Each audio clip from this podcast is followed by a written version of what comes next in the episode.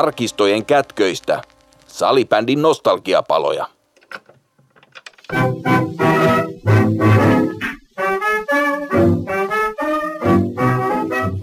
neljästoista kahdestoista kaksituhattakaksikymmentäkolme tuli kuluneeksi tasan viisitoista vuotta siitä, kun salibändin Suomen miesten maajoukkue voitti historiallisen ensimmäisen miesten äm äm-kullan Tsekeissä Prahassa. Tätä arvokasta muistoa vaalien Salibändimuseo julkaisee kuulijoilleen paljon puhutun ja lähes legendaariseksi kohonneen äm äm kaksituhattakahdeksan kulta-dee vee dee:n audiona. Nostalgiapalojen podcastissa jaksossa numero neljäkymmentäneljä jatketaan siitä, mihin edellisessä jaksossa jäätiin. Tässä jälkimmäisessä osassa kuullaan ratkaisevan jatkoaikamaalin tehnyttä Tero Tiitua. Tuo finaalin jatkoaikamaali valittiin muuten kaksituhattakahdeksan sykähdyttävimmäksi urheiluhetkeksi ja palkittiin Uuno-pokaalilla. Ääneen pääsee myös kultajoukkueen kapteeni Mikael Järvi. Haastattelut hoitaa Oskari Saari. Jakson jälkipeleissä päästään kulissien taakse, kun maailmanmestarit luovuttivat maailmanmestaruusrekvisiittaa Suomen Urheilumuseoon. Haastattelut Urheilumuseossa hoitaa Reijo Reksa Tiiainen. Jälkipeliosuudessa kuullaan myös liiton silloisen puheenjohtajan Matti Ahteen puhe maailmanmestareille järjestetyillä joululounaalla kaksituhattakahdeksan. Lopun ekstrana kuullaan Salibändiliiton tuottamasta videosarjasta Sankaritarinoita Tero Tiitun muistelu kultaisesta kaksituhattakahdeksan Prahasta. Koko setin on kasannut museoukko Jari Kinnunen.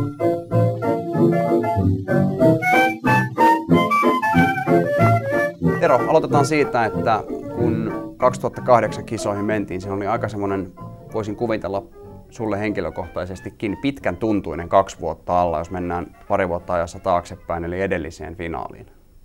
Jatkoaika Ruotsia vastaan tolppaan ja hetkeen myöhemmin Ruotsi teki maalin. Joo. Tuntuiko pitkältä tuo odotusaika? No kieltämättä, kyllä se sanoin jo itse asiassa ennen näihin Tsekin kisoihin lähtöä, että varmaan se Klubenin finaalitappio jäi niinku uran semmoiseksi karvaammaksi hetkeksi, että siinä on monta semmoista tekijää, että miettii Ruotsia vastaan finaali Klubenissa, hyvä projekti alla. Ja ihan hyvin pelattiin se pelikin sitten loppua lukuun ottamatta, niin sitten, että siinä oli monta semmoista tekijää, mitkä teki sit tosi karvaan. Ja totta kai mulla oli hyvä paikka siinä, mutta silloin oli monella muullakin hyviä paikkoja. Ei vaan sattunut käymään ja kyllä sitä jonkun verran pohti sen jälkeen, että mikä oli sen sattuman merkitys ja toisaalta yritti ottaa sitä oppia, että hommat olisi hyvä tehdä niin kuin silleen, että ei tarvita mitään jatkoaikaa, että ollaan mahdollisimman ylivoimaisia. Siihen nyt ei vielä pystytty Prahassa, mutta niin onneksi kuitenkin kelkka kääntyi meidän eduksi. Niin, jos sitä kaksituhattakuusi ajattelee, kyse oli kuitenkin semmoisesta kahdesta sentistä, vajaastakin, jos oikein hyvällä tuurilla haluaa ajatella, mutta minkälaisia ajatuksia sulla oli mielessä, miten pitkä prosessi siitä toipuminen oli ja mitä kävi mielessä? No kyllä siihen niin useampi, useampi viikko meni silleen, että siinähän nyt kausi loppui silloin, kun kisat ei ollut keskellä kautta, niin siinä ehti ihan rauhassa sulatella sitä juttua. Ja totta kai sitten lopulta päätyi taas siihen, että pelaaminen on niin siistiä, että sitä haluaa jatkaa. Ja taas laittoi sen kuuluisen uuden madon sinne koukkuun ja ei muuta kuin uudestaan tekee hommia. Ja pikkuhiljaa kohti sitten kaksituhattakahdeksan kisoja, mutta heti silloin Klubenin jälkeen, niin kun tiesi, että on kaksi ja puoli vuotta seuraaviin kisoihin aikaan, niin kyllä ne kisat tuntui aika kaukaiselta, että siinä oli kuitenkin Eurooppa-kappi ja monia muita tärkeitä juttuja ennen niitä äm äm-kisoja vielä.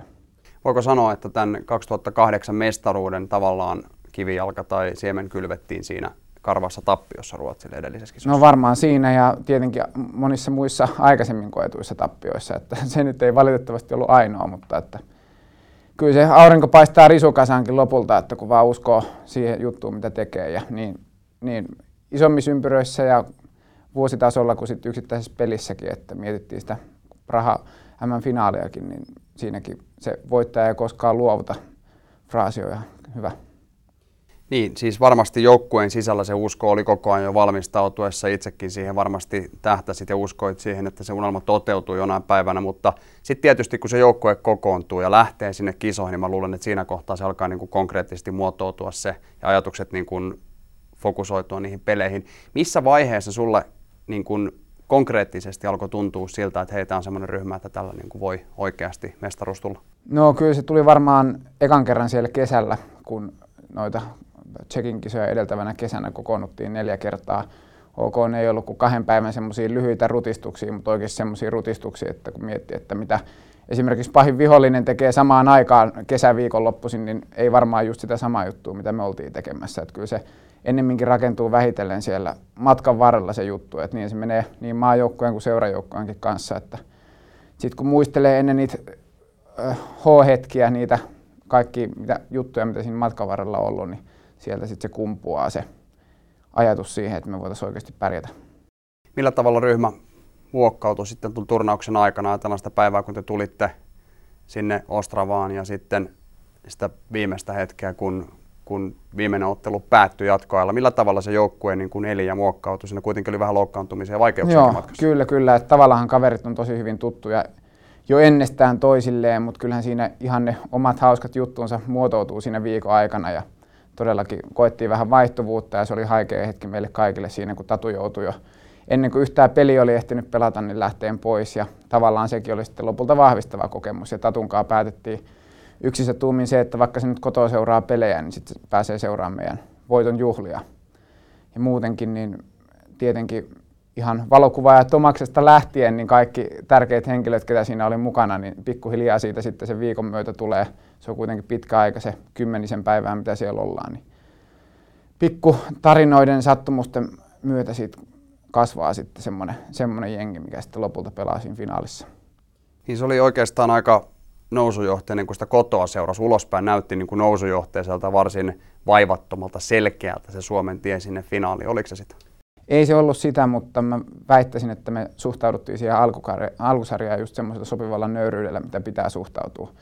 Avauspeli tuommoisessa turnauksessa on aina haastava omalla tavallaan. Saatiin ihan ehjä voitto Virosta siinä ja Tanska nyt oli sitten vastuksena se selkeästi heikoin. Hoidettiin se huonolla pelillä, mutta kuitenkin voitettiin se ja sitten tiedostettiin, että heti seuraavana päivänä oli kulminaatiopeli Sveitsiä vastaan. Se oli aika nihkeä semmoinen peli, että kun tiedet, molemmat joukkueet tiesi, että se on niin kulminaatiopeli, niin yllättävän vähän siinä oli semmoista kunnon vääntöä ja taistelua, mutta tarkkaa peliä ja voitettiin se hienosti. Ja sitten siinä oli vielä jännä asetelma, että kun Sveitsi-peli oli kahdeksalta, niin seuraavana päivänä jo kahdelta Norja-peliä. Siinäkin oli vaarana, että jos se kämmitään, niin ollaan kokonaan ulkona niistä mitalipeleistä. Että siihenkin vielä valmistauduttiin tosi hyvin ja hoidettiin sitten varman päälle kotiin. Et se, mun mielestä alkusarja meni nyt jälkikäteen, kun miettii, niin aika nappiin siinä mielessä, että niin, et suhtauduttiin nöyrästi, mutta just pitäen mielessä se nousujohteisuus ja se, että ne tärkeimmät ja parhaimmat pelit on vasta siellä sitten loppuviikosta eessä. No sitten se välierämatsi olikin henkisesti varmaan toisaalta kova paikka, toisaalta aika herkullinen paikka. Harva urheilija, suomalainen palloiluurheilija pääsee tuollaiseen paikkaan. Toisaalta on melkein kaksikymmentätuhatta katsojaa katsomassa välieräottelua ja meteli varmaan oli alusta asti melkoinen. Millä tavalla te niin kuin kokeneemmat kaverit joukkuetta valmistitte? No siitä oli ehkä puhetta sitten, kun se varmistui, varmistui se paikka, että nyt oikeasti pelataan ja saattaa jokunen katsoja siellä olla ja ne saattaa vähän metakkaakin siellä pitää, niin kyllä siitä jonkun verran puhetta oli, että semmoisessa tilanteessa pitää, jos joskus, niin semmoisessa tilanteessa pitää keskittyä olennaiseen ja kaikki, pitää olla kaikki selvillä, kun menee pelaamaan, että kun siellä kentällä ei mitään kuule, niin pitää olla selkäytimessä se, mitä tapahtuu, mutta niin ei siinä nyt ihan tar- kauheasti tarvinnut ketään ohjeistaa, että kyllä meidän jätkät oli aika hyvin älyissään ja niin kuin ties, ties sen, että missä mennään. No sitten se finaalipäivä on tietysti oma lukunsa ja, ja mennään siihen peliin suoraan. Se valmistautuminen oma prosessinsa tietenkin, mutta se peli, sehän alkoi sellaisella tavalla, että se oli kuin amerikkalaisesta elokuvasta. Ennen kuin kotikatsomoissa oli ehditty voileivät tehdä, niin Suomi johti neljä nolla. Mitä liikkuu päässä sillä hetkellä? Ei liikkunut oikeastaan, oikeastaan mitään sellaista todellakaan, että se peli olisi esimerkiksi ratkennut. Ja varsinkin kun siinä tilanteessa on ollut joskus aikaisemminkin ja tietää ton lajin luonteen, että se neljä maalia nyt iskee siinä minuutissa ihan hyvin. Eli ei siinä ollut oikeastaan mitään muuta kuin, että saatiin hyvä alku ja mikä tärkeintä sillä hetkellä, niin pitäisi jatkaa sitä iskemistä vaan, että kun omalla joukkueella momentumi käynnissä ja kaveri pikkasen yössä, niin silloin, silloin vaan iskee maaliin ja no joo, neljä nolla, niin miksei viisi nolla, kuusi nolla, seitsemän nolla, kahdeksan nolla sitten siihen samoin perään, mutta, niin, mutta, mutta ei siinä, peli on pitkä ja ei siinä nyt ajatukset kyllä karkaillut kovin kauas vielä siinä vaiheessa. Sitten alkoi se, mitä oikeastaan kaikki varmaan kotikatsomoissa pelkäs. Ruotsi tuli aika piinavasti maali kerrallaan. Se näytti just siltä, Että se on nyt vaan ajan kysymys, koska se taas tapahtuu. Ruotsi tulee rinnalle, tulee ohi. Ja näin kävi, ja se kotikatsomoissa se varmasti kiitäytyi semmoiseen, että eihän tässä taas voi näin käydä. Mm. Et siinä liittyy Masken Carlssonit ja Mats Sundinit ja paljon sellaisiakin asioita, mitkä ei liity salibändin ollenkaan. Kyllä. Tuli mieleen ainakin itselleen varmasti. Aika monelle muullekin tullut. Tuliko penkillä myös? Tuli itse, jos mä puhun mun henkilökohtaisesta fiiliksestä, niin siinä toka-erää aikana, kun huomasin, että Ruotsi nosti oman pelin tasoa huomattavasti, että jos ne oli ekaserässä vähän yössä, niin kyllä ne sitten pelasi paljon paremmin siinä ja vaihtoi vähän kentällisiä myös, että niin tuli tiiviimmällä pakalla ja silleen aggressiivisesti pelasi, niin kuin M M-finaalissa kuuluu pelata, ja mekin sitten aika paljon pelattiin kahdella kentällä siinä silleen, että itse oli kolmosessa ja ei kovin montaa vaihtoa muistaakseni siinä toka-erän aikana edes tullut, niin siinä oli jopa semmoinen avuton olo, kun ei päässyt oikein niin paljon vaikuttaa siihen hommaan, kun olisi itse halunnut muuta kuin totta kai sitten kannustamalla jätkiä ja niin kuin ruokkimalla sitä, että nyt pysytään aktiivisena ja näin, mutta tota, edelleenkin, että vaikka siellä kävisi mitä, tuli ne tasoihin tai meni ohi, niin kyllä se on koko ajan tiedossa, että se peli ratkee todennäköisesti vasta siellä viimeisellä hetkellä. Et peli nyt aaltoili se miten tahansa, niin usko oli koko ajan vahva siihen omaan tekemiseen. Eli sellainen ajatus ei sun henkilökohtaisesti mieleen hiipinyt, että taasko tässä näin käy? Ei kyllä, ei kyllä hiipinyt, ja etenkin se, että kun sen on kokenut jo kerran aikaisemminkin, niin sen M M-finaalissa niin, niin osaa käsitellä sen, että tietää, että ei se todellakaan ole niin, niin niin paha juttu, jos siellä vaikka olisi jossain vaiheessa peli häviöllä. Totta kai se olisi aina kiva hoitaa silleen, että se menee tyylikkäästi alusta loppuun, mutta harvemmin M M-finaalissa asiat menee silleen. No sitten, kun kaikki tietää, se peli ratkesi jatkoajalla tällä kertaa onnellisesti. Sä pääsit itse tekemään sen ratkaisevan maali. Mä oon itse asiassa kiinnostanut kysyä sulta jo pitkään, että kun se syöttö, tai kun te pääsitte Hyvärisen kanssa siihen tilanteeseen, Kohonen ensin, sen jälkeen Hyväriseltä sulle, ehdit sä ajatella sitä ennen, että kohta se varmaan tulee se syöttö tähän? Mitä ehdit sä käydä sitä ajatusta jo mielessäsi läpi ennen kuin se itse asiassa tuli sulle se syöttö? No joo, siinä vaiheessa kun toi Riki sai, sai seinän takaisin Mikalta, siinä vaiheessa tajus sen, että hetkinen nyt on kaksi yksi tilanne ja mä ootin, että Riki olisi syöttänyt jo sillä hetkellä. Mutta sitten se vielä malttoi ja aika tyylikkäästi hoiti sen homman, että sitten oltiinkin kaksi yksi hyökkäyksen sijaan kaksi nolla tilanteessa aika nopeasti. Ja sen verran siinä ehti miettiä, ei sun, sen, sen kummempaa, ja sitten kun oltiin kahdella nollaa vastaan, niin sitten vaan tiesi sen, että nyt tässä olisi aika hyvä tontti, jos mulle se pallo tulisi, että katsotaan, että laittaako sen tosta, ja sitten kun se lähti sieltä tulemaan, niin vaan ihan rauhallisin mieli keskittyi siihen, että saa semmoisen puhtaan osuman pallon maaliin, että siinä nyt oli koko maali tyhjänä, niin siinä ei tarvitse tähdätä mitenkään, että se menee just tolpan viereen, että tärkeintä, että se menee vaan sinne oikeaan paikkaan. Tuntuuko sen jälkikäteen ajateltuna niin kuin pidemmältä se aika kuin mitä se itse asiassa oli, kun se koko hyökkäys kesti ehkä neljä sekuntia? En mä usko. En mä usko. Kyllä siinä, oli, siinä ei ajatukset ehtinyt karata todellakaan minnekään muualle. Että niinhän ne kaikki aina sanoo, että katsomoon tai jopa huoltajille ja fyssäreille tuonne vaihtopenkille, niin pelit tuntuu aina paljon pidemmiltä ja jännemmiltä. Sitten kun siellä on itse niin kuin tapahtumien keskipisteessä, niin siinä on vaan silleen, yleensä tuossa vaiheessa peli on aika flow-tilassa menossa mukana, että siinä ei todellakaan mietitä mitään kummempia. Kahden vuoden projekti, jos ajatellaan, tai pidempikin, mutta jos ajatellaan sitä edellisestä karvasta jatkoaikatappiosta, se kahden vuoden projekti, jatkoaikamaali, kun sä näet, että se pallo siitä viivan yli menee. Osaat sä jälkikäteen kuvata sitä fiilistä? Miltä se itse asiassa niin kuin oikeasti tuntui? Mitä tapahtui? Mitä liikkui sun mielessä? Miltä tuntui? No fiilis oli, fiilis oli sellainen, että tai kun mielikuvissa on kuitenkin käynyt tommosia hetkiä aika paljon läpi, niin väitän, että jollain tasolla oli kokenut sen mielikuvissaan jo aikaisemmin, että se ei tullut sitten ehkä niin suurena yllätyksenä kuitenkaan, kuin joku olisi voinut kuvitella. Ja niin heti sen jälkeen, kun pallo meni maaliin, niin siinä lähti tuulettaan, aika varmaan välittömästi lähti tuulettaa, ja siinä oli ne esteet, mitä piti ylittää, jos mennä suoraan jatkaa eteenpäin sitä tuulettamista, mutta oikeastaan vasta siinä vaiheessa, kun sitten siellä oli siellä perillä ja kääntyi niin kuin kentälle päin ja niin kuin jätki rupesi lappaan siihen syliin, niin sitten rupesi tajumaan, että mitä on oikeasti tapahtunut. Et ei ihan siinä, siihen meni se muutama sekuntia ainakin siitä, kun pallo oli mennyt maaliin. Et eka se oli semmoista jotenkin vaan muuten spontaania tuulettamista. On aina puhuttu siitä, että suomalainen salibändi kaipaa persoonia, ja nyt se on saanut ainakin yhden persoonan lisää. Tero Tiitun nimi on ollut aika monessa paikassa esillä. Sen jälkeen sä oot saanut muun muassa lempinimen professori lehdistössä mm. ja näin edelleen. Onko sun elämä muuttunut jollain tavalla? Ei voi sanoa, että fundamentit on muuttunut minnekään. Totta kai on vähän enemmän ollut ehkä kiire nytten kaikkien mukavien velvollisuuksien muodossa tässä niin kuin muutaman kuukauden ajan kisojen jälkeen, mutta ei tietenkään, jos tuommoinen nyt jotain perimmäisiä juttuja elämästä muuttaisi, niin sitten oltaisiin todennäköisesti väärillä jäljellä, että ihan samanlainen äijä tässä ollaan edelleen ja samanlaisella autolla ajellaan ja, ja käydään samassa paikassa koulussa ja ei, ei mitään sen kummempaa ja sama niin kuin tuohon näkyvyyteenkin liittyen, niin sekin oli semmoinen juttu, että ei sitten ehkä kuitenkaan tullut ihan yllätyksenä, että tiesi, että jos joskus pärjää, niin, niin sit sitä näkyvyyttä voi vähän tulla ja, ja tiedostanut pitkään sen, että koko salibändi lajina myös ansaitsisi vähän parempaa huomiota, että ei, nyt kun sitä on kerrankin tullut, niin ei sit pidä häkeltyä, vaan enemmänkin olla iloinen, että sitä tulee ja sitten vaan käyttäytyy ja toimii sen, sen huomion arvon mukaisesti. Tehdään hyvä vaikutus kaikkiin.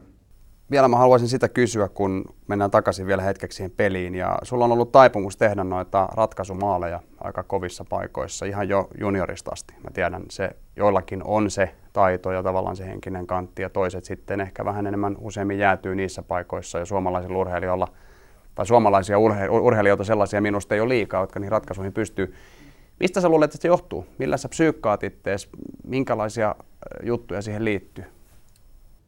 Siihen liittyy paljon juttuja ja se olisi ihan liian yksinkertainen oletus todellisuudesta, jos ajattelisi, että se on pelkästään mun ansio, että niin on käynyt, että siinä on sattumalla tekijänsä ja eritoten sillä, että saanut pelata semmoisissa joukkueissa, jotka sitten kanssapelaajat tuottaa niitä maalipaikkoja, mutta niin jotenkin ne vaan on sellaisia hetkiä, joita tavallaan rakastaa ja sitten jos vaikka kesällä juoksee mäkeä ylös ja sitten hakee itselleen jotain motivaatiota siitä, että miksi mä nyt juoksen tätä mäkeä ylös. Niin ehkä se on just se sitten, että sitten kun on peli, joku tärkeä peli ratkeamassa ja tietää, että itse on hapoilla ja kaikki muut on hapoilla, niin sitten se, että, että pääsisi itse tuikkaan sen voittomaaliin, niin se antaa ehkä sitten semmoiseen tiukkaan treenaamiseenkin sitä sytykettä tietyllä tavalla. Ja, ja, ja no tosissaan monen tekijän summa ja yksi, yksi kuitenkin ehkä se, että aina huolehtinut siitä fyysisestä kunnostakin silleen, että tosissaan kun jatkoaika alkaa, niin on kuusikymmentä minsaa takana ja tuskin kukaan siellä ihan freeseimmillään siinä vaiheessa on, niin sitten kun se on yksi tilanne, joka ratkaisee, niin silläkin saavuttaa jo varmaan aika paljon, että on semmoisessa kondiksessa, että sitten jaksaa vielä painaa. Jollakin huipuilla muissa lajeissa on jotain tiettyjä niin kuin henkisiä tämmöisiä valmiita kuvioita tai hokemia jopa, mitä ne kesken pelin itselleen. itselleen. Onko sulla jotain tämmöistä hokemaa tai jotain tiettyä ajatusmallia, mihin sä palaat kesken pelin, esimerkiksi, esimerkiksi ennen jatkoaikaa ratkaisevassa matsissa? No jos, jos jatkoaikaa alkamassa, siinä on yleensä se pikku tauko aina varsinaisen peliajan jälkeen, niin ei ole todellakaan mitään hokemaa, mutta kyllä se jotenkin kroppa virittäytyy semmoiseen ihanaan tilaan yleensä siinä vaiheessa, kun käyttää sen ajatuksen mielessä, että vitsi kun tässä tekisi sen maalin ja että voitettaisiin se peli. Et tärkeintähän siinä ei ole se oman maalin tekeminen, vaan sen, että sitten se kantaisi sen oman joukkueen voittoon, että sehän siitä tekee hienoa. Ei se, että nyt sattuu Tero Tiitu tekemään sen maalin. Eli enemmänkin se on semmoinen mielikuvallinen juttu kuin mikään hokema. Sitten jos se maali tulee itselle tai jollekin muulle, niin sitten me ollaan varsinkin tuolla maajoukkueessa sitä vamos-huutoa käytetty aika paljon viime aikoina. Et se voisi olla sitten semmoinen, mikä saattaa, jos ei telkkarin välityksellä kuulee, että mitä sanoo, niin ehkä pystyy huulilta lukemaan. Se sieltä tuli. Vielä loppuun, minkälainen merkitys sun mielestä suomalaiselle salibändille ja miksei suomalaiselle urheiluelämälle ylipäätään on Ruotsin kaatuminen jatkoon ja laimanfinaalissa ja maailmanmestaruus? No mä väitän, että totta kai salibändille ja muulle urheiluväelle, mutta ihan elämäalasta riippumatta, niin kyllä me murrettiin semmoinen tietynlainen psykologinen muuri. Ja vaikka ei pelattu ihan täydellisesti, niin osoitettiin se, että aika hienoja asioita voi Voi tapahtua, kun vaan luottaa itseensä ja omaan joukkueeseen ja siihen, mitä tekee. Eli nyt voisi ajatella, että vaan taivas on rajana sitten, että mitä myöhemmin voi tapahtua. Että tietynlaisista estoista on nyt varmaan päästy irti ja, ja katsotaan, mitä tuleman pitää. Kiitos. Kiitos.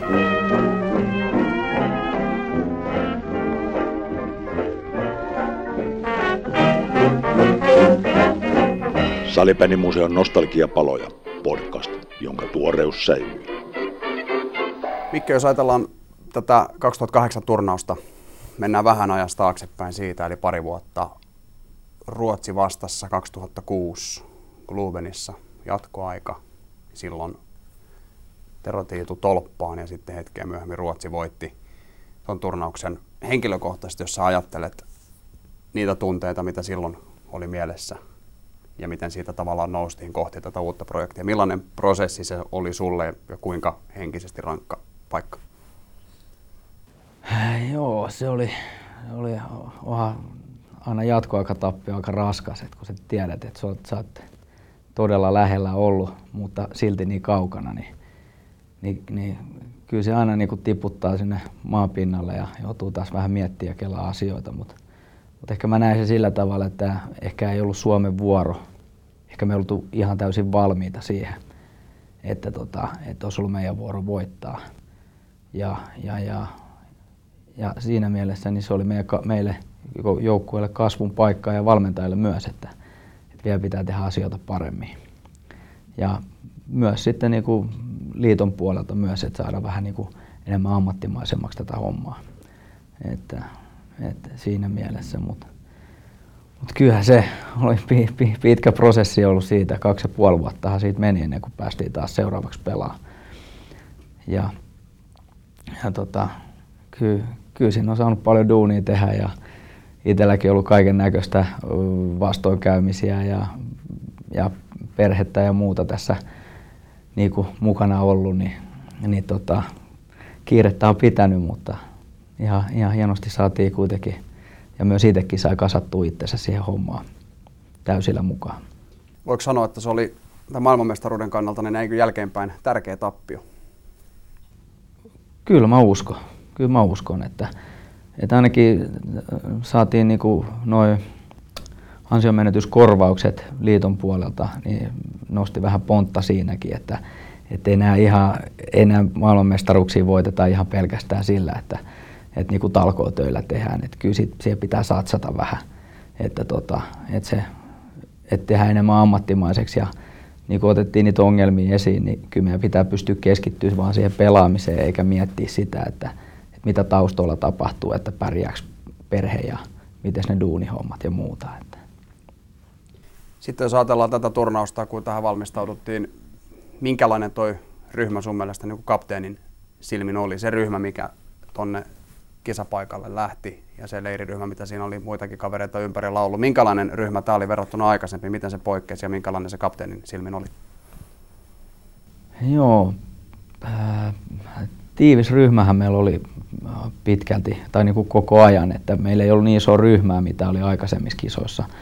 Että et oli niinku, joukkueen henki oli heti alusta asti tosi hyvä ja eihän siellä ollut kuin pari kolme kaveria, niin, tai oikeastaan olisiko viisi kaveria korkeintaan ollut semmoisia, jotka kävi siinä aina välillä tuuraamassa, kun joku oli poissa. Mutta siitä ryhmästä valit, rosterista valittiin sitten tämä virallinen kisaryhmä. Niin, tota, no, runko on ollut pitkään kasassa, rutiinit oli aika hyvät ja selvät kaikilla. Että, et, että sitä vaan lähti jatkaa sitä samaa, samaa meininkiä, mistä jäätiin silloin edellisestä kisoista. Ja kyllä se näkyy mun mielestä päättäväisenä tekemisenä pitkin kesästä lähtien, että jokainen jätkä sitoutui siihen niin kuin kesäleireihin ja muihin, että mikä kuulostaa aika oudolta, mihin ei ole aikaisemmin totuttu. Että. Mutta tota, se oli ihan, ihan, ihan hieno projekti. Se miltä se näytti ulospäin alkulohkon osalta oli, että se oli aika lailla semmoista varmaa eleetöntä, vähän jopa niin kuin voisi sanoa, että konemaistakin tekemistä. Tavallaan mm. monille katsojille tuli mieleen, että se oli aika helposti otettu se lohkovoitto. Oliko se sitä, oliko se nousujohteista helppoa?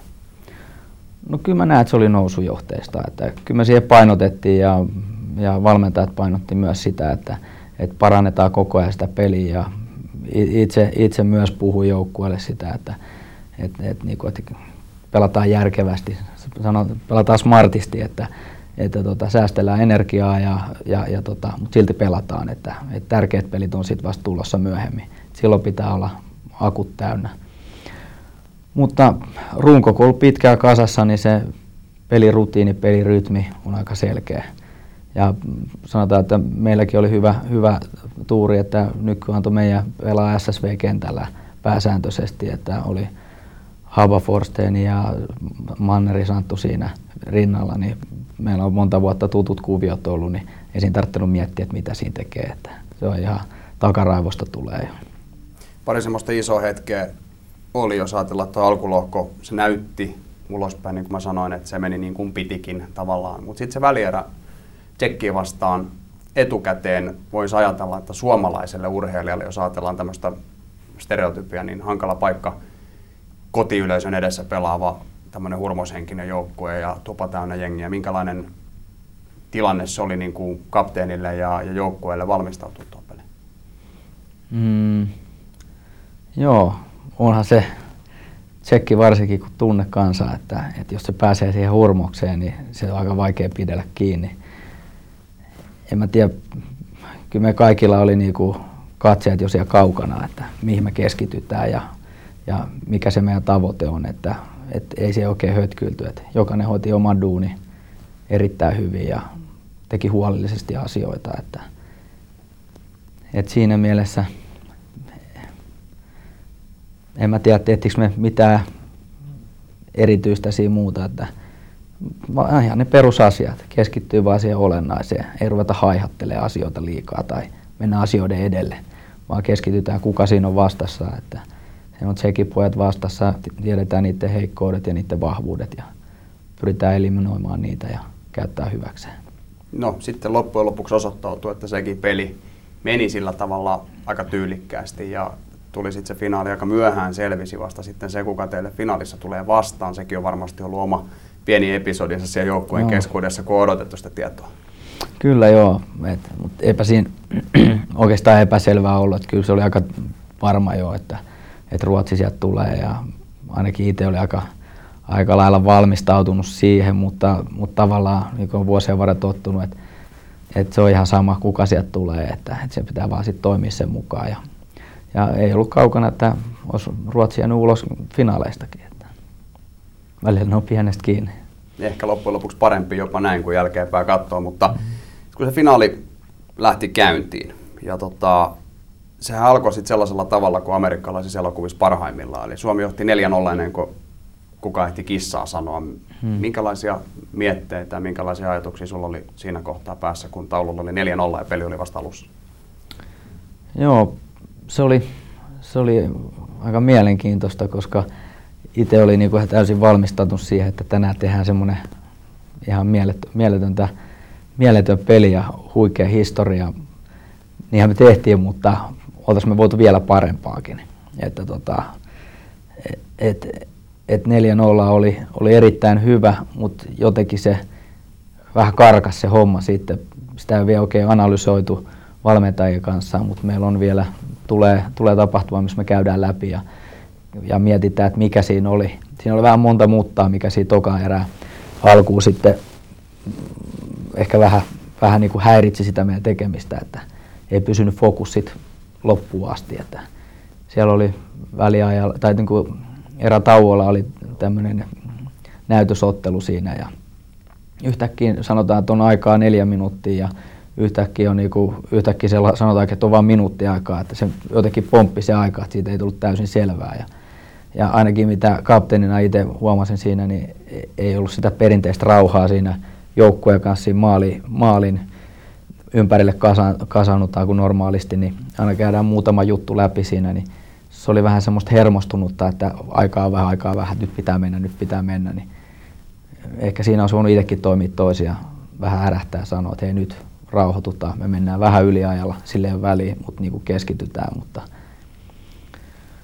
mutta se, se, se meni miten meni ja, ja tota, mutta pakko sanoa, kyllä se Ruotsikin oli hyvä, että Ruotsia laittoi parhaat ryhmät kasaan ja lähti rynnimään sillä eteenpäin ja niin kuin videolta katsoin, katsoin sitä jälkikäteen, niin oli kiva katsoa, kun Jide veti koko ajan noita, noita tommosia energia tabletteja vai mitä ne nyt oli. Ja, ja tota, huomasin, että, että oli aika puuhkipojat oli siinä. Et yleensä tilanne on ollut aina toisten päin, että Suomi on ollut aina se, joka on ollut niin kuin väsyneempi puoli. Mutta tota, nyt viime kisoissa ja tämä kisat näytti, että se suunta on mennyt toisten päin jopa. Ja se on hieno asia. Ja, ja itse muistaa vaan, että, että mulla ainakin riitti potkuu ihan jatkoajalle asti, että ei tuntunut missään vaiheessa siltä, että mä olisin tarvinnut lisää energiaa. Että ainakin omalla kohdalla oli onnistunut energialataus ja tankkaus sillä tavalla, että jakso painaa koko viikon loppuun asti. se neljä nolla niin kuin todettiin, niin se kääntyi sitten se peli. Se näy, rupesi näyttämään siltä, niin kuin tapahtuikin, että se on ihan vääjäämätön ja se on niin kuin tavallaan vaan ajan kysymys, kun Ruotsi taas tulee rinnalle ja ohi ja menee ja voittaa sen pelin. Ja kaikilla kotikatsomoissa kävi varmasti mielessä se, että eihän tässä nyt taas voi näin mm. käydä. Siinä liittyy tietysti jääkiekko, kaikki ne traumat, mitä mm. sieltä on tullut. Mm. Eli tavallaan te saitte kantaa koko sen suomalaisen palloilukulttuurin niin kuin trauma siinä hetkessä, mutta rehellisesti kävikö sulla missään vaiheessa itsellä mielessä taasko tässä käy näin? No joo, kyllä mulla kysyttiin sitä samaa kysymystä moneen kertaan ja ky- kyllä mä myönnän kanssa, että, että kun sitä aikaisemminkin ollut samassa tilanteessa, että, että ei helvetti, että, että taasko tää, taasko tää tota, tähän kääntyy. Mutta tota, aika nopeasti, kun on vuosien varrella tottunut sitä, että tuommoiset ajatukset pitää päästä saman tien pois ja keskittyy vaan siihen oleelliseen. Ja kyllä saman tien niin ajatukset käänsi heti siihen, että hei, että, että tilanne on mikä on, mutta ei tästä luovuteta, että ollaan aikaisemminkin tultu takaa ja tota, täältä tullaan vielä. Ja ei muuta kuin lisää pökköä pesää ja, ja näin se tuotti hyvää tulosta. Niin se tuotti, se oli huima tarina jatkoajalla Ruotsin kaataminen. Ei ole ihan jokapäiväistä herkkua M M-finaalissa suomalaiselle palloilujoukkueelle. Mikä sä näet, että se ero on? Aina voidaan puhua sattumasta ja voidaan puhua niin kuin pelitaktisista asioista. Ja mm. niin kuin sä mainitsit tämän fyysisen puolen tässä myöskin, kuntopuolen. Kaikki varmasti vaikuttaa.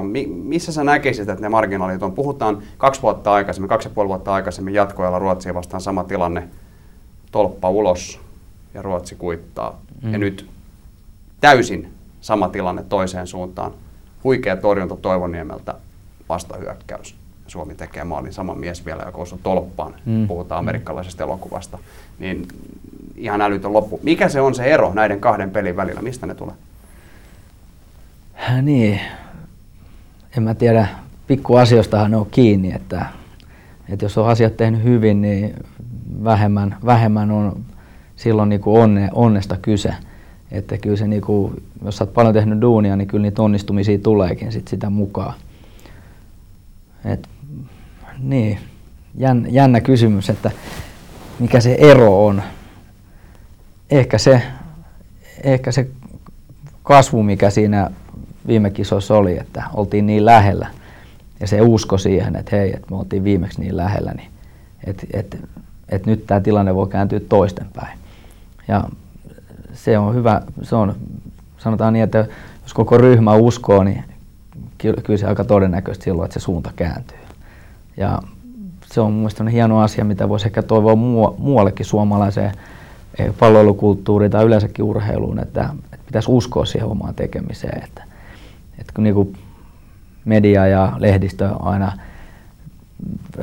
aina niin kuin negatiivisia asioita kaivelee ja, ja herjaa ja aina manataan kaikkia juttuja. Et kyllä meillä on, niin kuin, mä olen sitä mieltä, että kannattaisi ehdottomasti ottaa vähän niin kuin muualtakin esimerkkiä. Et, no, Ruotsissa on kaikki posi, posi, posi ja uskotaan, mutta ehkä jostain sieltä väliltä, että kuitenkin, kuitenkin niin kuin mietittäisiin niitä onnistumisia enemmän kuin niitä negatiivisia asioita, koska se negatiivisuus aina syö sisältäpäin kuitenkin.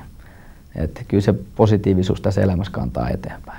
Nyt annettiin yksi positiivinen esimerkki ja tavallaan ainakin osittain pyyhittiin niitä myös vähän muiden lajien tuomia traumoja mm. Ruotsiotteluista. Ja tämä oli hieno tarina, tämä oli loistava nousu ja niin kuin sanottu, näitä maailmanmestaruuksia ei liikaa suomalaisella palvelujoukkueella ole. Mutta tota, vielä loppuun, miten sä sano, arvioisit, että mikä ton maailmanmestaruuden merkitys on suomalaiselle salibändille ja mikä ettei laajemminkin suomalaiselle urheiluelämälle?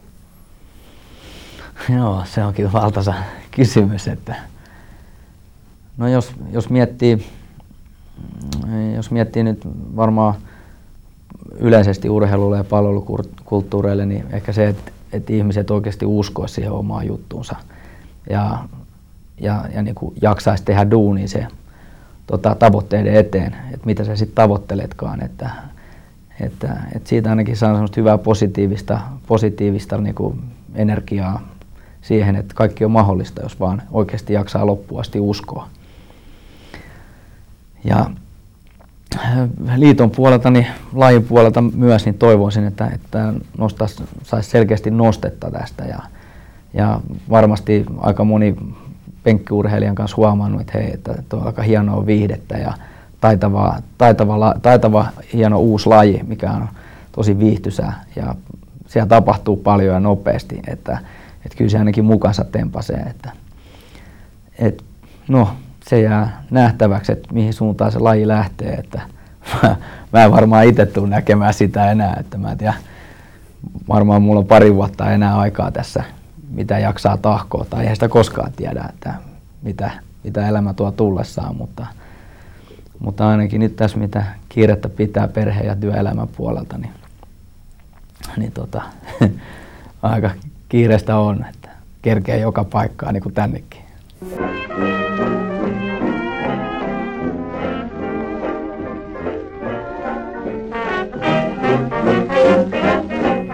Nostalgiapaloja, suomalainen podcast, jonka tuoreus säilyy seuraavat kaksikymmentä vuotta.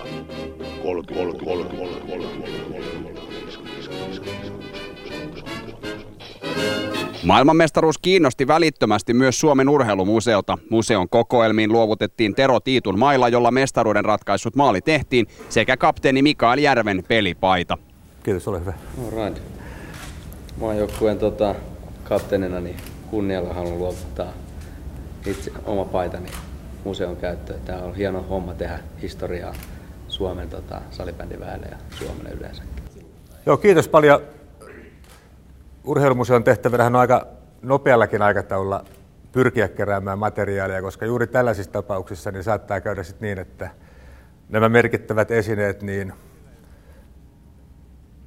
eivät häviä, mutta ne annetaan jollekin, jollekin muulle taholle ja, ja silloin tietysti meidän kannalta se on aina, aina huono asia. Minkä takia nyt Urheilumuseon ehdottomasti halusi materiaalia, materiaalia salibändin M M-kisoista on tietysti se, että, että kyllä suomalaisilla niin kuin historiallisesti suomalaisilla joukkueilla niin on aika vähän maailmanmestaruuksia, että niitä taitaa olla ylipäänsäkin kaikkiaan, kaikkiaan yksitoista. Et siinä on mukana myöskin kaukalopalloa ja uppopalloa ja tämän tyyppisiä lajeja. Että, et erittäin harvinainen suoritus ja vielä tuossa mainitussa ottelussa oli mielestäni juuri sitä, mitä, mitä urheilussa pitää olla. Et paljon dramatiikkaa, hienoja tilanteita, loistava, loistava ottelu. Ja näin Suomen kannalta myöskin loistava, loistava lopputulos. Että, et kiitos paljon. Esineistä laitetaan heti esille, eli, eli jo, jo tänään, tänään esineistöä tulee esille, koska silloin se ajankohtaisuus myöskin omalta kannaltamme tulee, tulee hyvin, hyvin esille. Ja tietysti sitten paljon onnea ensi vuoden kisoihin. Että kahden, vuoden kahden vuoden päästä. Toivottavasti tämä antaa potkua sitten kotikisoihin, eikö niin? Kyllä, ehdottomasti. Hyvä. Kiitoksia paljon.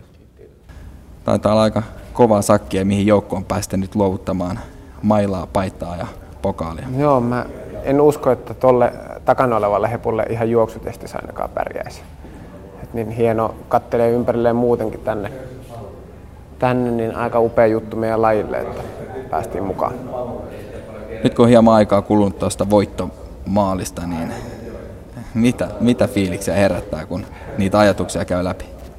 No varmaan päällimmäinen se, että, että miten onnekas siinä sitten oli, että sai itse olla päättämässä sitä hyökkäystä, joka oli todellakin niin kuin koko joukkueen ja varsinkin sen viisikon aikaansaannosta. Ja mitä nyt muuten miettii kisoja ja se kaikkea siihen liittyvää, niin vaikka voitettiin, niin kyllä jäi paljon hampaankin koloon siinä mielessä, että ei joukkueena pelattu mitenkään jäätävästi oikeastaan yhtään kokonaista peliä. Ja sitten kun miettii omaa suoritusta, niin siinäkin vielä parannettavaa kuitenkin on. Että niin hienoa, että kävi näin ja nyt nautitaan tovi tästä, mutta sitten aika nopeasti tekee mieli ruveta treenaamaan uudestaan ja pitää mielessä ne seuraavat kisat ja muut karkelot, mitä on tulossa. Raimo Summanen kertoi tuossa halukkuuttaan salibändin päävalmentajaksi. Kuinka mieleisenä näet tämän ilmiön? No, Ramiin ja hänen ajatuksiinsa tutustuin nyt erityisesti tuossa niin syksyn mittaan. Luin sen hänen Meidän päiväkirjansa. Ja tota, kyllä siinä on paljon hyviä pointteja, mitkä on kiinnostavia ja olisi tervetulleita kyllä salibändiin. Että mun mielestä ihan varten otettava vaihtoehto, että katsotaan, että mikä joukkue sen saa otettua omiin leipiinsä. Suomalaiset rakastavat sankareita ja sinusta on nyt leivottu sellaista, mutta noin kaksi ja puoli vuotta sitten Klubenissa kilautit jatkoajalla tolppaan ja silloin tuli se tappio, niin tuoko tämä nyt sitten, tämäkö balsamoista lopulta ne haavat? No joo, kyllä ympyrä sulkeutui siinä mielessä, että silloin sitä pohti jo paljon, paljon sitä, että miksi piti käydä silleen ja, ja tota, että mistä se on sitten kiinni, että silleen käy. Ja niin fiilis oli se, että sit kun tekisi hommat niin hyvin, että ei tarvitse mitään yksittäistä tilannetta, että on selkeästi parempi, niin mun mielestä on edelleen se juttu, ja mikä meillä pitää olla seuraaviin kisoihin mennessä mielessä, että, että ei jätetä välttämättä, vaikka niin jänniä ne onkin ne jatkoajat, on makea voittaa tolleen, niin mun mielestä ensi kerralla voitaisiin yrittää voittaa vähän isommalla marginaalilla. Mitä luulet tähän loppuun vielä, miten tämä salibändin maailmanmestaruus voidaan parhaalla mahdollisella tavalla sitten hyödyntää? No se on nyt monesta suusta jo kysytty tuo kysymys, ja niin mitä nyt tässä kohtaa siihen osaan vastata on se, että niin tämän pienen nauttimisen jälkeen nopeasti jatketaan sitä, sitä hommaa entistä paremmin, mitä ollaan tehty jo, että niin yksittäisen pelaajatasolla kuin seuratasolla kuin liittotasollakin. Että teke, meidän tekemisiä seurataan nyt paljon enemmän, ja meillä on mahis näyttää, että että me ollaan niin kuin huippu-urheilustatuksen arvoisia ja ollaan oikeasti hyviä jätkiä ja, ja silleen urheilijoita. Ja, ja ottelutapahtumat on hienoja ja viihdyttäviä, että laji on semmoinen, että siitä kannattaa aidosti kiinnostua. Et sen osoittaminen kaikilla mahdollisilla tavoilla. Et sen kummemmin en osaa sitä nyt tässä kohtaa vielä purkaa. Tähän loppuu vielä, kuinka monta vuotta urassa salibändi pelaana jatkuu, ainakin tuossa aiemmin mainitsin, että kotikisat kahden vuoden päästä, mutta monta kultamitaleja tässä vielä hankitaan M M-kisoista. No joo, no, nyt tuli eka, mutta niin miettii tilannetta, että Ruotsi johtaa M M-kullissa kuusi yksi tällä hetkellä. Että jos jossain pelissä kuudesta nollasta tulee kuuteen yhteen, niin ei se nyt ole vielä kauhean iso juhlan aika. Että siinä mielessä niin miksei niitä voisi voittaa montakin vielä, mutta katsotaan nyt, että niin kuin kaikki tiedetään, että ei kuitenkaan täysammattilaisilla ei ole. Ja niin tuossa on noin siviilipuolen kuviot aina sitten myös vaikuttamassa. Että toistaiseksi kyllä pelataan ja tämä on tosi siistiä ja niin pitkään kuin tästä nauttii, niin eteenpäin mennään. Että niin, ikinä ei pidä sanoa eh, ikinä, mutta, tota, mutta uskoisin, että muutama vuosi puksutetaan ainakin vielä, mutta miksei, miksei joku sitä kysyy jo, että kun olympialaisissa voitaisiin olla kaksituhattakaksikymmentä, silloin oli sitten kolmekymmentäkahdeksan, niin ei sekään nyt ihan poissuljettu. Että katsotaan nyt, mennään vuosi kerrallaan kuitenkin.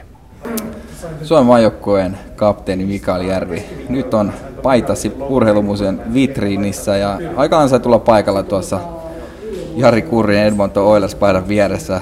Minkälaisia ajatuksia tämä herättää? Hmm. No ei huono juttu ollenkaan, että, mutta ei, ei, totta kai hieno ylpeä, ylpeä, ylpeyden aihe ja tosi suuri kunnia. Että, että kiva, kiva asia tehdä historiaa tällä tavalla ja päästä tänne ja salibändin kannalta niin erittäin hieno asia. Miltä tuntui luovuttaa oma pelipaita? Eikö se ollut, olisi ollut kiva laittaa oman olohuoneen seinälle? No totta kai, mutta tässä vaiheessa niin pitää olla ehdottomasti epäitsekäs. Ja tämä on hieno paikka ja varmasti säilyy paremmin täällä kuin mun olkkari seinällä.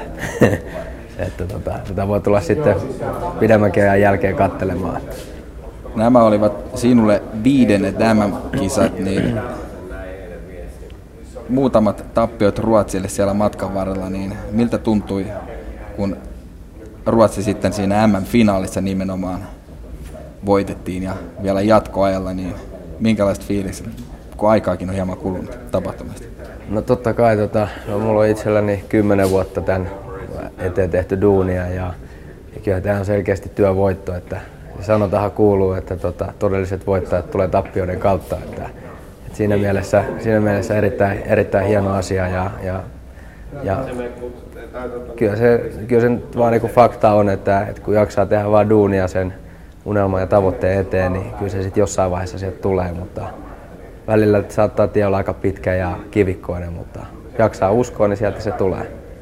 Sinä olet nyt monen muun pelaajan ohessa monen nuoren esikuva itse, kun silloin kymmenisen vuotta aloitit maajoukkueen uraakin, niin ketä sinulla oli silloin pelaaja, ketä kenties katselit hieman ylöspäin? No joo, meillä oli, mä pelasin itse silloin V F T:ssä, aloitin pelaa ja, ja, ja tota, V F T fuusioitui I F K:n kanssa, että, että sinänsä ei ole olemassa enää liigatasolla. Ja, ja tota, meillä oli joukkueessa maajoukkuepelaaja, siellä oli Vänttisen Pasi mega biisiensä kanssa ja, ja Puttusen Petri ja Soinojan Gere ja Okkasen Petri ja Pitkäsen Markku, että siellä oli aika paljon hyviä pelimiehiä. Niin mä luulen varmaan nuo raitikaverit on aina ollut semmoista, mistä on yrittänyt ottaa esimerkkiä. Vuorenmaan Misa myös raitikaverina ja Gere ja Misa on ollut kyllä semmoisia, että sieltä on yrittänyt poimia semmoisia hyviä juttuja, missä kaverit oli niihin aikoihin ja sen hetken maan parhaita pelaajia. Että, että tota, ja tietenkin Pekkolan Jari kanssa nostanut yhdeksänkymmentäviisi E M-kultaa, tota, nostanut pokaalia siellä, niin oli kans myös semmoinen hieno taitava pelimies, josta yritti katsoa jotain hyvää esimerkkiä. Salibändipelaat huipulla tekevät todella paljon töitä ihan ammattimaisesti, ja ainoa mikä erottaa ammattilaista on nimenomaan tämä korvaukset, joten työtä ja opiskelua pitää suorittaa. Luuletko, että tämä edesauttaa sitä, että mennään yhä lähemmäs sitä ammattilaisuutta? Joo, se onkin, se onkin varmaan vielä pidempi taival, että sinne päästään, mutta toivottavasti se ehkä jeesaa jonkun verran, että saisi edes jonkunnäköisiä sponsoreita siihen hommaan mukaan, että ei tarvitse ainakaan täyspainoisesti tehdä duunia, että voisi vois enemmän keskittyä siihen urheiluun. Ja hieno lajia ja hieno lajia, hauskaa tehdä, niin miksei. Et sitähän tässä on niinku nuoresta asti rakastanut tehdä sen eteen töitä, niin toivotaan.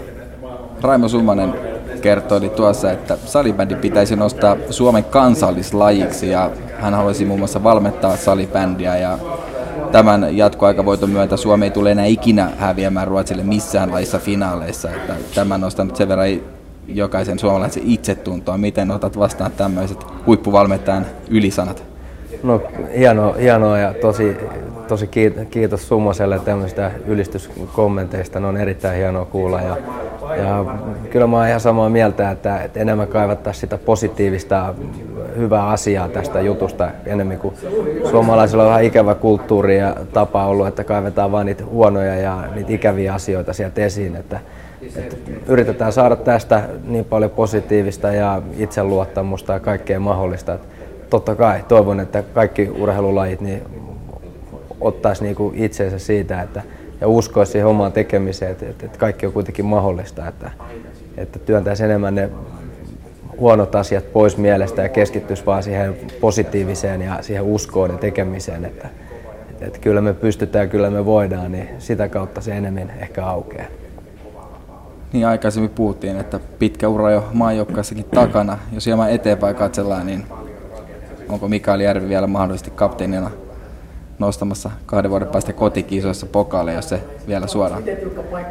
Joo, sanotaan näin, että hieno asia se olisi, mutta tota, ehkä se jää vähän niin kuin vuosien varrella, tai sanotaan nyt, niin kuin, että päivä kerrallaan tässä eletään niin sanotusti, että on perhettä ja työelämää ja, ja toivotaan, että terveys, terveyttä, terveys pysyy, että on ollut kaikennäköisiä kremppaa ja Ja kiitos, kiitos siitä, että on saanut itsensä näin hyvään kuntoon näihin kisoihin, että sai, sai pelattua ehjät kisat ja pystyi hyvin taistelemaan. Mutta ilman muuta, jos asiat menee hyvin ja terveys pysyy, niin olisi hienoa ja ylpeätä olla. Ja jos kototakin tulee vihreätä valoa vielä, niin tekemiseen, jaksaa, jaksaa antaa sitä aikaa ja tekemistä tälle, että, että ei, että, että niin.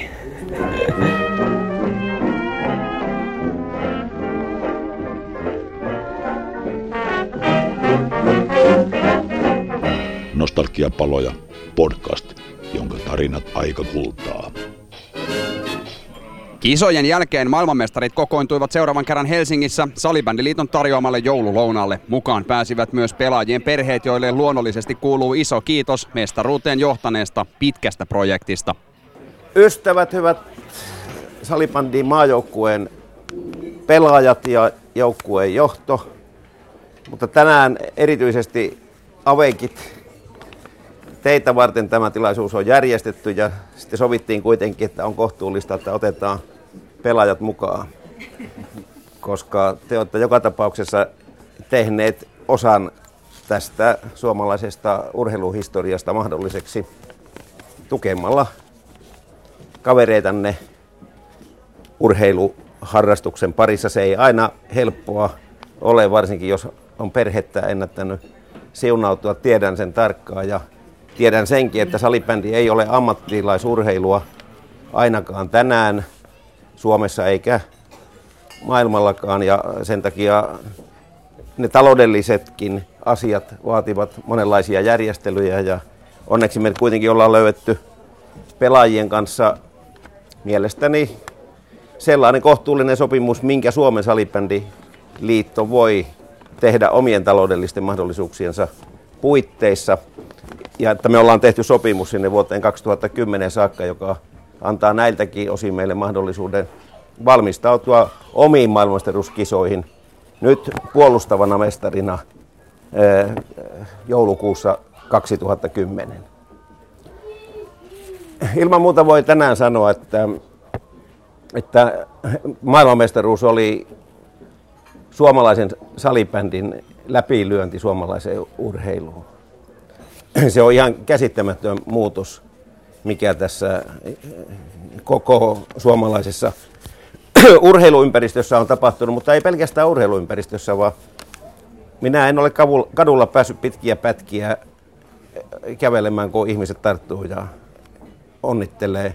Sellaisetkin ihmiset, jotka ei ole koskaan varmaankaan tienneet, että mä otin Salibändyliiton puheenjohtajana. Jotkut eivät tienneet, että tämmöistä lajia on olemassakaan, vaikka se on kuitenkin tällä hetkellä Suomen toiseksi tai kolmanneksi harrastetuin urheilulaji.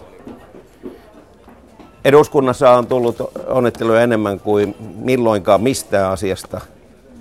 Ja, ja, ja se, että se tapahtui sillä tavalla, kun se tapahtui viime sunnuntaina, silläkin oli tällä koreografialla suuri merkitys. Että, että jos me olisi voitettu Sveitsi finaalissa tai pelattu tasa ja ehkäpä hävittykin, niin mä luulen, että nuo maailmanmestaruuskisat eivät olisi tehneet tätä käännettä. Mutta että me voitettiin Ruotsi. Ja tultiin sitten siinä kolmannessa erässä niin kuin takamatkalta tasoihin, niin, niin sehän on jotakin kuitenkin, melkein voisi sanoa eurooppalaista urheiluhistoriaa, koska yleensä ruotsalaisten takaa ei tulla, vaan ne ovat aina tulleet. Se on jo käsite, ruotsalaisten lopussa tuleminen.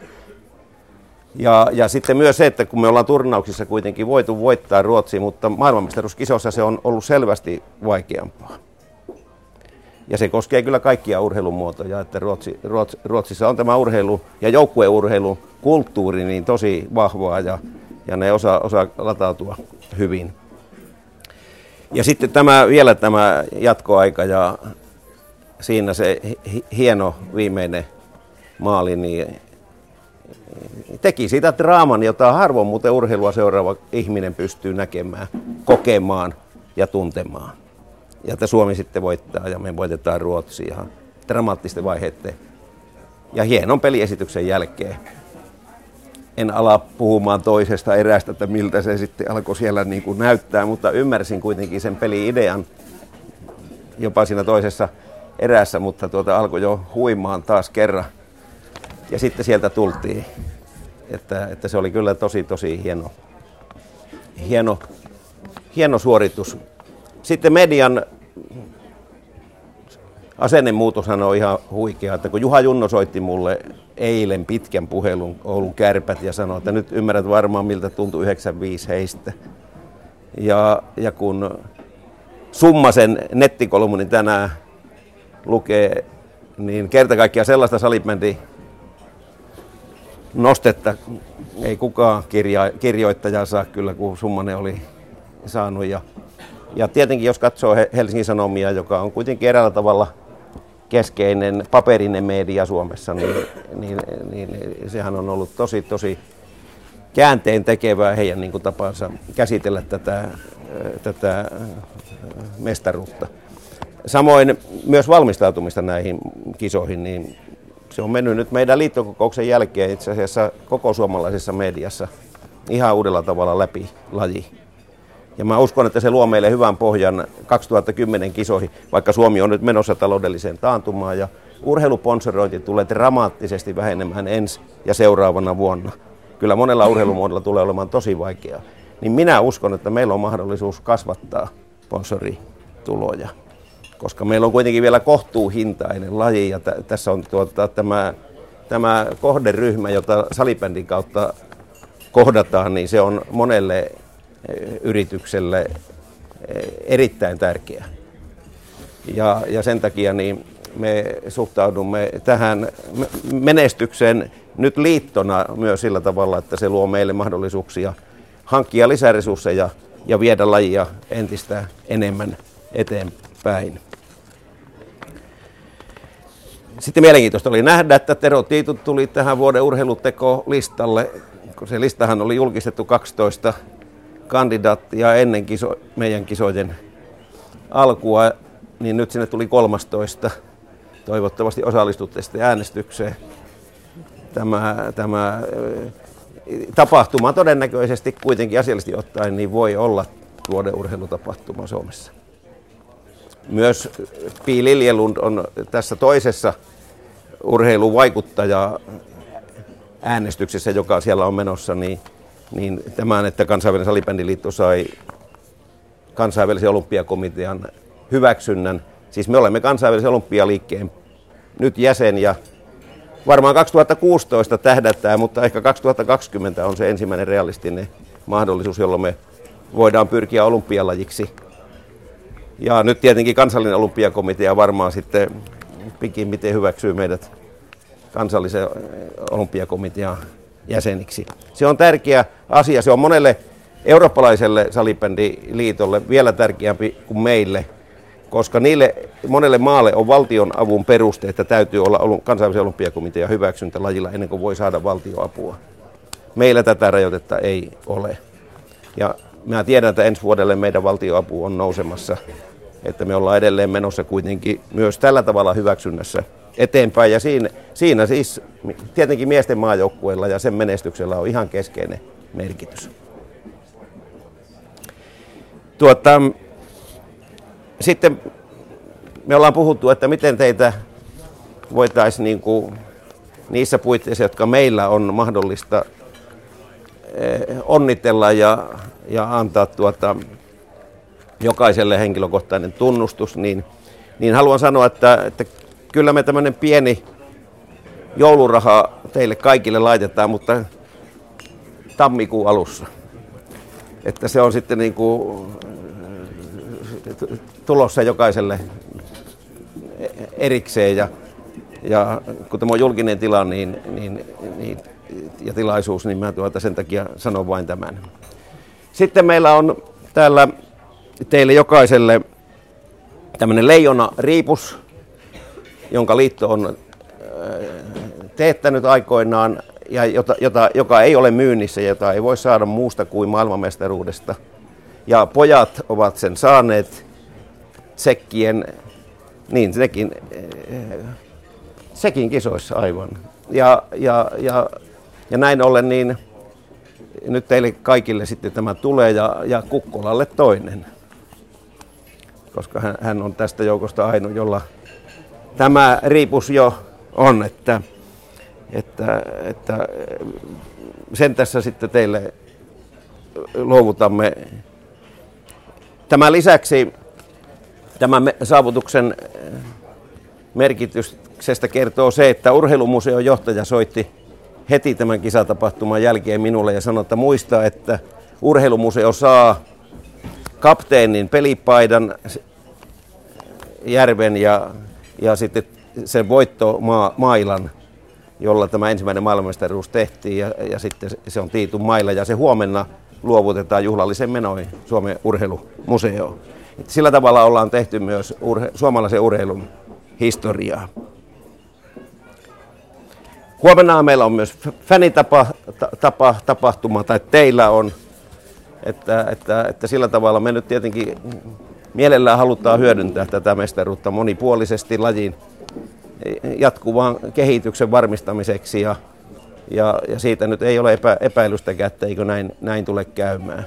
Sali pula, valmentaja pula on tietenkin meidän niin kuin pysyvänä vieraana ja riesana, mutta, mutta siinäkin tehdään ponnistuksia, että ne ongelmat voidaan voittaa, koska luulen, että nyt tämä buumi, joka tähän kuitenkin johonkin rajaan saakka edelleen nyt syntyy, siis uusi buumi, niin, niin, niin parantaa meidän mahdollisuuksia parantaa olosuhteita eri puolilla Suomea. Ja sitten kun tämä on viimeinen puheenvuoro, sitten aletaan nimittäin syömään, niin haluan toivottaa kaikille oikein hyvää joulua, onnellista uutta vuotta ja sitten ensi vuoden alusta tähtäin Helsinki kaksituhattakymmenen mielessä maailmanmestaruuden uusiminen. Vielä kerran kiitoksia teille, onneksi olkoon. Olette tehneet hienon työn.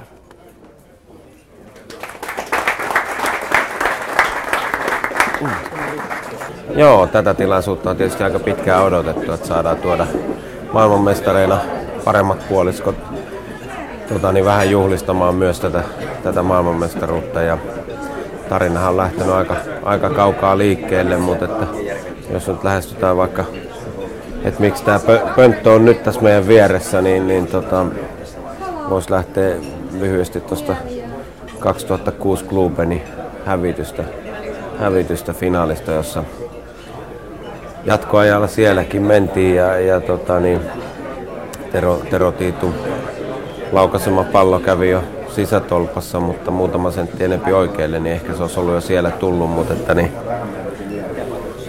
ali, alivoimalla oltiin sitten, kun Magnus Svensson pääsi iskeen iskee, tota, niin voittomaaliin ja kuudennen kerran jo Ruotsille niin kuin kaikkinensa. Tota, pitkään ollut poikakaverilla lainassa, mutta nyt se on, nyt se on tullut kotiin. Et, tota, niin, hyvä näin ja pidetään, pidetään molemmista kahvoista kiinni, kun tuntuvat olevan tallellakin. Että, et, tota, niin,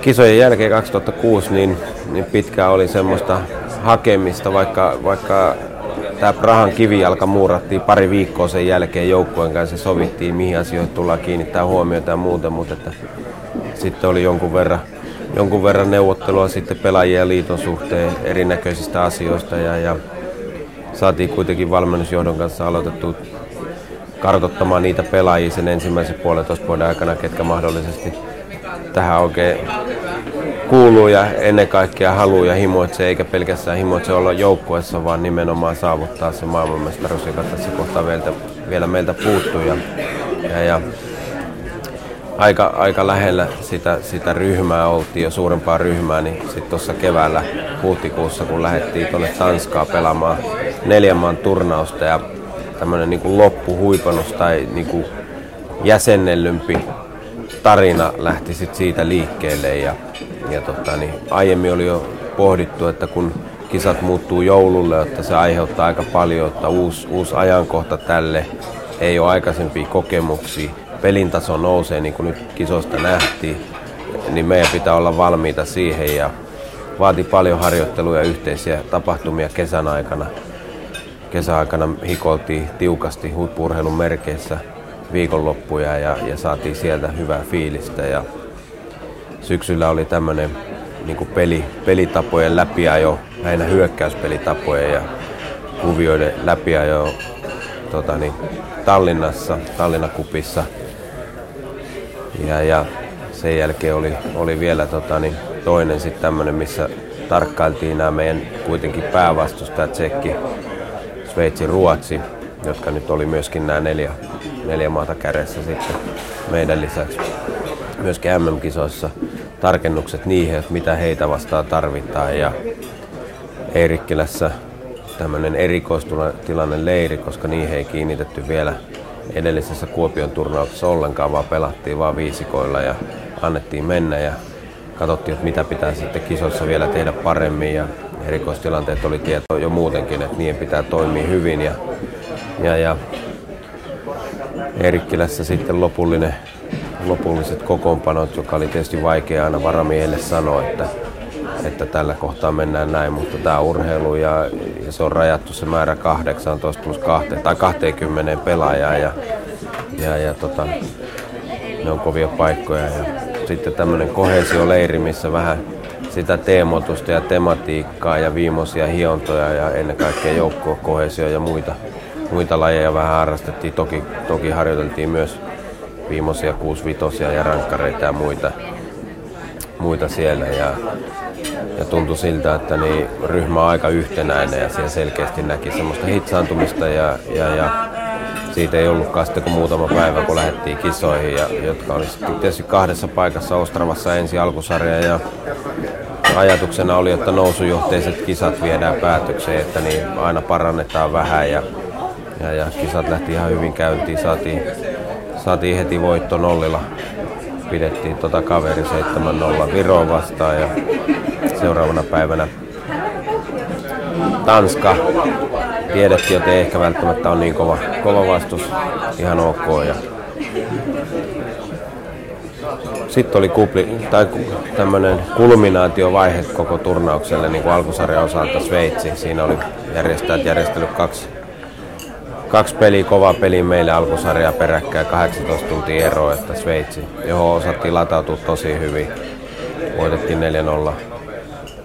Ja, ja tota, Norja sitten seuraavana päivänä ihan hyvä lähtöpeli, mutta että pikkusen oman pään puolustaminen ontui siihen loppupäässä.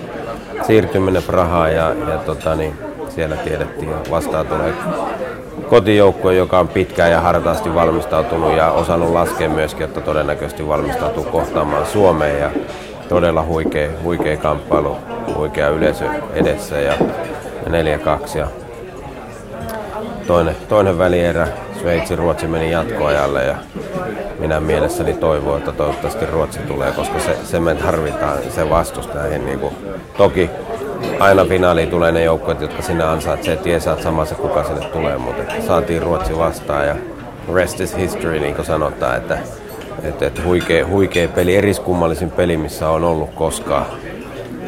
Pelataan huippupeliä ensimmäinen erä, kaveri tiivistää, me jäädään vähän niin kuin köysiin toisessa erässä ja kaveri iskee päälle, mutta saa pari vähän helpohkoa maali, yhden oikein tekemällä tehnyt maali ja kolmanteen erään saa vielä sitä jatkettua sitä drivea ja, ja tota niin, kuusi neljä tilanne ja vajaa kymppi jäljellä. Niin Tota, oli hieno nähdä, miten jätkät uskoisivat, että meidän omaa tarinaa, mistä oli paljon puhuttu ja väännettiin tasoihin. Ja nyt tällä kertaa, niin kuin viime kisoissa, ylivoimapeli ei ollut niin hyvä kuin vastustajalla, mutta nyt se oli sata prosenttista ja päästiin jatkoajalle. Ja hieno oli huomata poikien silmät siinä vaiheessa, kun jatkoajalle lähdettiin. Että, tota, niin oli tietoa, että nyt nimittäin tapahtuu. Ja Ihan, ihan käypäinen maali vielä siihen hatukseen. Tota, niin, niin kuin sanottu, niin nyt on historiallinen poika täällä ja pidetään siitä kiinni.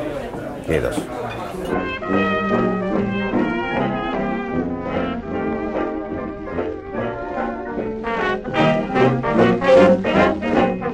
Nostalgiapaloja. Podcast, jonka sisältö on yhtä tuore myös kolmekymmentä vuoden. Ruotsin ykköskentällisen puolustajan Svensson Jide ja Jürling ovat hyökkääjät ja nämä miehet iskivät ne riittävät tahdit sille Ruotsin karkumatkalle ja tasoituksellekin. kuusikymmentäneljä viisikymmentäyhdeksän on pelattu ja paikka, Vehkaujan paikka, mutta suoraan syliin maalivahti Ramsinille ja Ruotsin vastaisku ja siinä oli lähellä, todella lähellä Fredrik Juringilla ratkaisun paikka, toiseen suuntaan mennään, Hyvärinen, Hyvärinen tulee! Maailmanmestaruus! Maailmanmestaruus Suomen Tero Tiitu!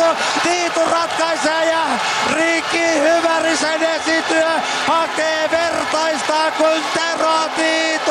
Tiitu ratkaisee kaikki nämä vuodet!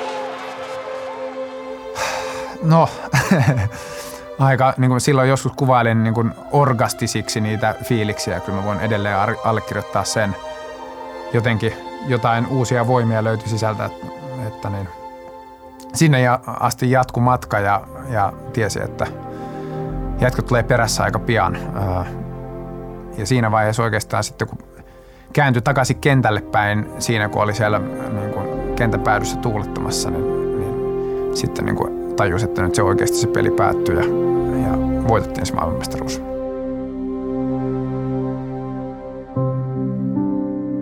Tapahtumat finaalipelissä oli varsin ailahtelevat. Aloitettiin tosi hyvin.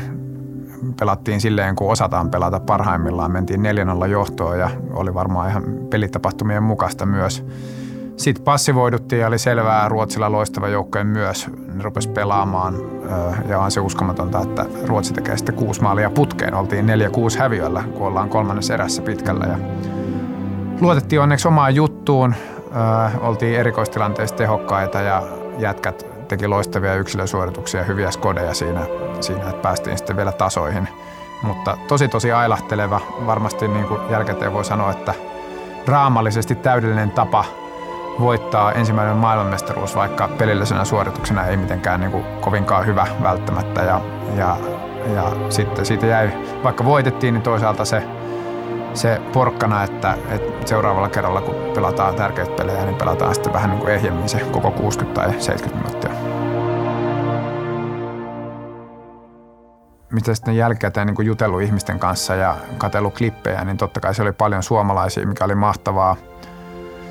Saatiin heille tarjottua semmoinen elämys, mutta kyllä mä luulen, että niin kuin moni muukin ei, ei suomalainen katsoja oli, oli ihan tyytyväinen siihen lopputulokseen. Ja siis maalinahan se oli tosiaan niin aika mahtava sommitelma, hieno suoritus ja, ja mä luulen, että niin kuin salibändiväki muutenkin niin ihan, ihan mielellään otti, otti vastaan sen, sen tilanteen, että, että se olikin joku muu kuin Ruotsi, joka voitti sillä kertaa. Ja me oltiin pitkään tehty hommia ja aika monta kertaa niijattu aikaisemmin. Niin tärkeillä hetkillä niin sekä joukkueelle että, että suomalaiselle salibändille ja totta kai kansainvälisesti myös, niin, niin kyllähän ton muuta, vaikka, myötä, vaikka sen ei pitäisi aina niin olla, että pelkästään menestyksen myötä päästään esille, mutta että kyllähän se avasi uusia ovia meille ja, ja toi katsojia, jotka rupesi ymmärtämään lajia enemmän ja tajusi, että kyse on oikeasti huippu-urheilusta ja toi on kiinnostava katsoa ja noin kovia jätkiä ja mimmejä ja noi, ketä sitä pelaa, niin, niin olihan se merkittävä ja, ja varmasti niin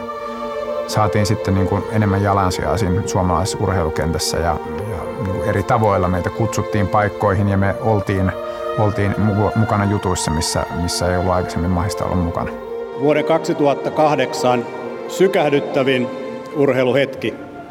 Suomelle salibändin maailmanmestaruuden taannut Tero Tiitun jatkoaikamaali Ruotsia vastaan. Olihan se hienoa, mun mielestä elämässä on tärkeä kokea erilaisia juttuja, niin se on arvokasta, että on ne molemmat ääripäät koettuna. Ja parempi oikeastaan, että se meni tolleen päin, että eka koki sen, se oli yksi niin kuin, tai omien polviloukkaantumisten ohella varmaan niin kuin yksi, yksi niin kuin, ellei tiukin tai kovin niin kuin, salibändiin liittyvä koettelemus se, se kaksituhattakuusi, kun hävittiin jatkoajalla, niin, niin sekin on arvokas kokemus sinänsä, että, että miltä tuntuu silloin, kun tuntuu niin kuin mahdollisimman huonolta. Ja sitten matka taas siitä kaksi vuotta myöhemmin siitä, että siihen, että miltä tuntuu, kun tuntuu niin, kuin niin hyvältä kuin vaan ikinä voi tuntua, niin on niin kuin elämässä aika tärkeää saada tuommoisia niin kuin äärimmäisiä kokemuksia.